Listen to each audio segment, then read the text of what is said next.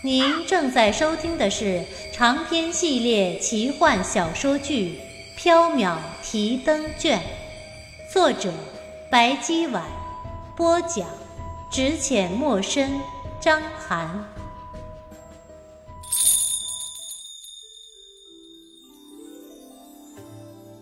喜欢我们的听友可以加入 QQ 群六二九八四九三五八六二九八。四九三五八，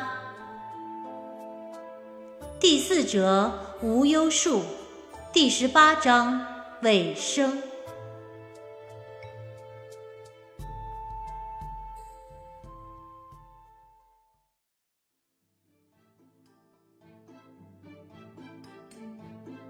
黑猫灵巧的跃上柜台，喝了一口原药的茶，悠闲的坐下来。包袱是书呆子，你爹散的，自然由书呆子你来善后。你从厨房中拿出一个竹筐出来，一筐筐的把鱼干搬进去。爷爷觉得鱼干很香，到处都是鱼香味儿，没什么不好。但是主人可能不喜欢。你搬完鱼干之后，再拿出几个香炉来，燃几把檀香，四处熏一熏，去一去味道吧。这么多鱼干。小生只有两只手，搬到天黑也搬不完呐。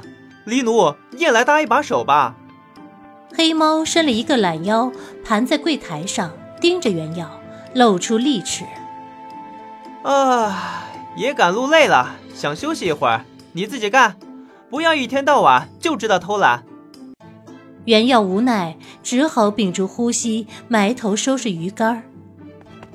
袁公子，你来尝一尝鸡肉的咸淡。啊啊！好臭！什么东西啊？这么腥！小狐狸欢快地奔来大厅，却被鱼腥味呛得连连后退。原耀站在鱼竿中，对十三郎苦笑：“哈，是黎奴带回来的鱼竿。”黎奴本来已经卧下了，一见十三郎，蓦地立起来了，露出了尖牙。胡十三郎，你怎么会在缥缈阁？某这些天。一直都在缥缈阁打杂，你这只臭黑猫回来也就罢了，还带这么多臭鱼干回来做什么？臭死了！不许说爷爷的鱼干臭！哼，臭猫、臭鱼干、臭猫、臭鱼干，某说了又怎么样？胡十三郎毫不示弱，狸奴蓦地化作九尾猫妖，口中喷出青色的火焰，猛地扑向十三郎。十三郎躲避不及，被扑了个正着。原耀发现，妖化的狸奴身形似乎比以前大了，额上还多了三道云纹，九条尾巴在身后招展，威风慑人。狸奴用利爪掐住十三郎的脖子，口中吐出碧火，獠牙森森。敢再说一遍，爷就吃了你！袁耀赶紧劝道：“哎，狸奴，你不要较真儿。”十三郎，你也少说两句，大家和气为贵，和气为贵。十三郎拼命的挣扎，啊！臭猫，臭鱼干！黎奴大怒，伸出镰刀般的利爪，狠狠的插向十三郎的头。十三郎十分恐惧，却又挣扎不开。原耀大惊，顾不得许多，冲上去阻止。黎奴，你快住手！可是原耀却被鱼竿绊倒了，摔倒在地上。眼看十三郎就要丧命在黎奴的爪下，一道栗色的光倏然闪过，黎奴被一股巨大的力道掀翻，滚了开去。原耀定睛望去，一只巨大的九尾狐妖站在了大厅中央，栗色的尾巴迎风招展，身姿矫健，威风凛凛。他口中吐出蓝色的火焰，眼神凶恶地盯着黎奴。十三郎这家伙虽然不成才，但也不能让你吃了。猫妖，放开十三，否则我撕了你！黎奴大怒，口中吐出碧色妖火。又来一只碍眼的臭狐狸，爷正好饿了，今晚一起蒸了吃。黎奴扑向力，一道寒光闪过，鲜血四溅。丽的肩膀被黎奴抓出了一道伤口，趁黎奴攻击力的刹那，十三郎挣脱开来，蓦地变大，化为了一只火红色的九尾狐妖。火红色的九尾狐妖挥爪扑向黎奴。臭黑猫休要口出狂言，别人怕你这只臭黑猫，胡某十三郎可不怕你。力被抓伤，大怒。哎，十三，今晚喝猫汤吧。栗色的九尾狐妖也猛扑上来，和黎奴厮打。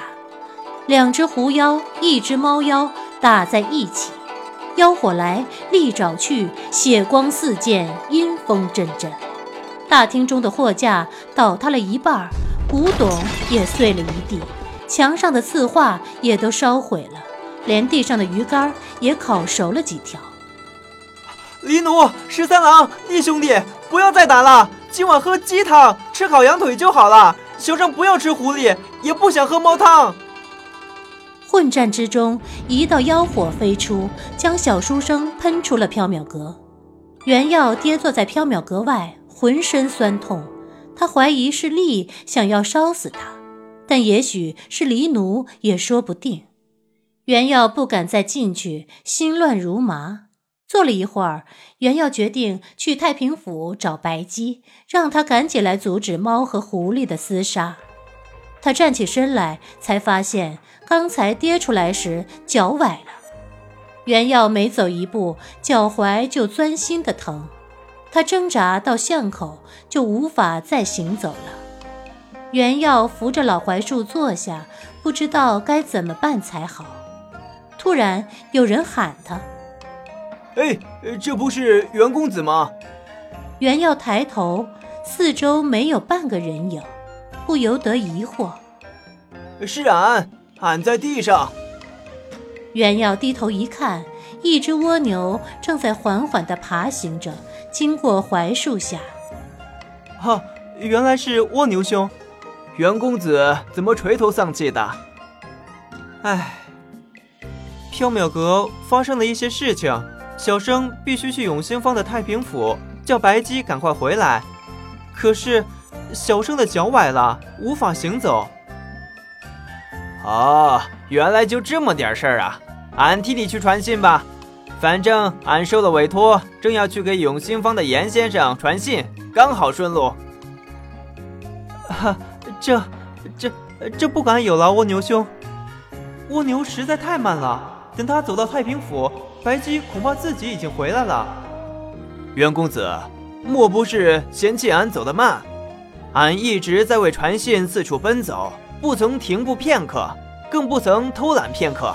你怎么能嫌弃俺？小生不是那个意思。如果蜗牛兄愿意传信，那就有劳，请去太平府告诉白姬，黎奴平安回来了。但是他和十三郎还有厉兄弟一言不合起了争执，打起来了。小生劝说不住，被他们赶了出来。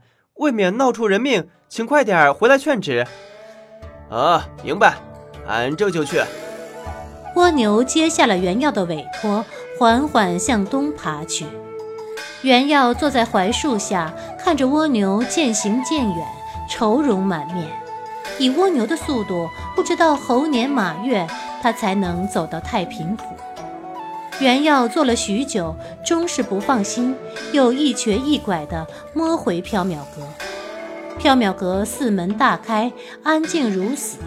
袁耀提心吊胆地走了进去，大厅中一片狼藉，鱼竿遍地，货架全部倒塌了，玉器、瓷器碎了一地，墙上的字画也都烧糊了。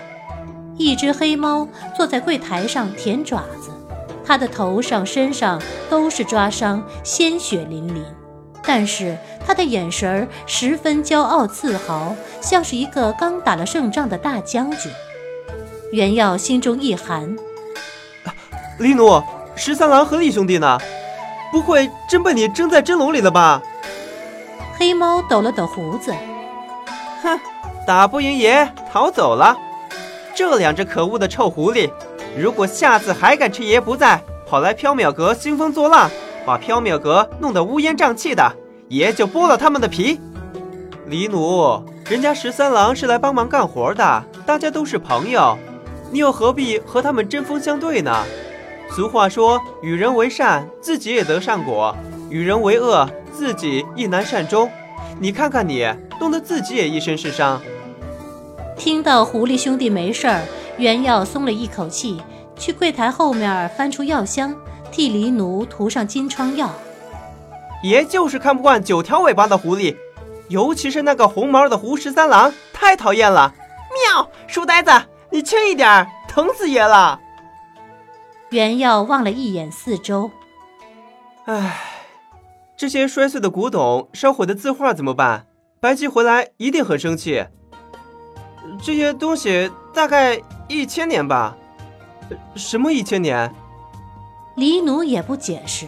等袁耀替他涂好金疮药，就撵小书生去搬鱼竿进厨房。袁耀生气的大喊：“你自己怎么不去搬？小生脚崴了，疼着呢！”黎奴大骂小书生一天到晚只知道偷懒不干活。小书生生气地反驳了几句，拿了一本书，一瘸一拐地去后院了。黎奴见袁耀的脚真的崴了。也就不再逼迫他干活了，但还是在絮絮叨叨的碎碎念。袁耀坐在草地上，扯了一把草，揉碎，塞进耳朵里，安静地看书。最后，黎奴怕被白鸡骂，还是自己化作人形，一筐一筐，一趟一趟地把鱼竿抬进了厨房去了。他还在四处摆了香炉，燃了一些香料，驱散腥味儿。傍晚时分，白姬回来了。他见了缥缈阁中的光景，也没有责骂黎奴，只是笑眯眯的在黎奴的卖身契上又加了一千年。黎奴不敢反对。袁耀觉得，只要十三郎多来缥缈阁几次，黎奴铁定永世不得翻身了。黎奴把十三郎炖的鸡汤倒掉了，做了红烧鱼干和蜂蜜烤羊腿给白鸡和袁耀吃。袁耀觉得鸡汤很可惜，但也不敢多说什么。也许是很久没有吃黎奴做的鱼了，他觉得味道居然也很好。月上柳梢头，白姬、袁耀、黎奴坐在后院赏月。黎奴说了他在山中渡劫的生活，鸡零狗碎，杂七杂八。白姬和袁耀听得很有兴趣儿。但是都表示他不该抓这么多的鱼，还带回缥缈阁来。时节已经近初夏了，一时间也吃不了这么多，怕是会放坏。白姬想起大厅中一片狼藉的样子，心疼毁掉的古董和字画，他叹了一口气：“真是愁煞人也。”袁耀望着裹着纱布的脚踝，担心以后几天会受罪。他叹了一口气：“唉，真是愁煞人也。”黎奴想着堆了大半个厨房的鱼干，担心吃不完会坏掉。他叹了一口气：“唉，真是愁煞人也。”与此同时，长安月下，一只蜗牛还在努力地爬向永兴坊的太平府，要去给白姬送信。蜗牛望着漫无尽头的大路。叹了一口气，哎呀，真是愁煞人也。长安城外，翠华山中，两只受伤的小狐狸坐在草中休息，望着月亮发呆。丽想到自己居然打不过一只猫，威风扫地，就觉得心中憋闷。他叹了一口气，哎，真是愁煞人也。十三郎想到尚未向白姬和原耀辞行，就被迫逃了出来，觉得很失礼。他想回缥缈阁去正式辞别，但又怕和黎奴再打起来，只好叹了一口气，揉脸。嗯，真是愁煞某也。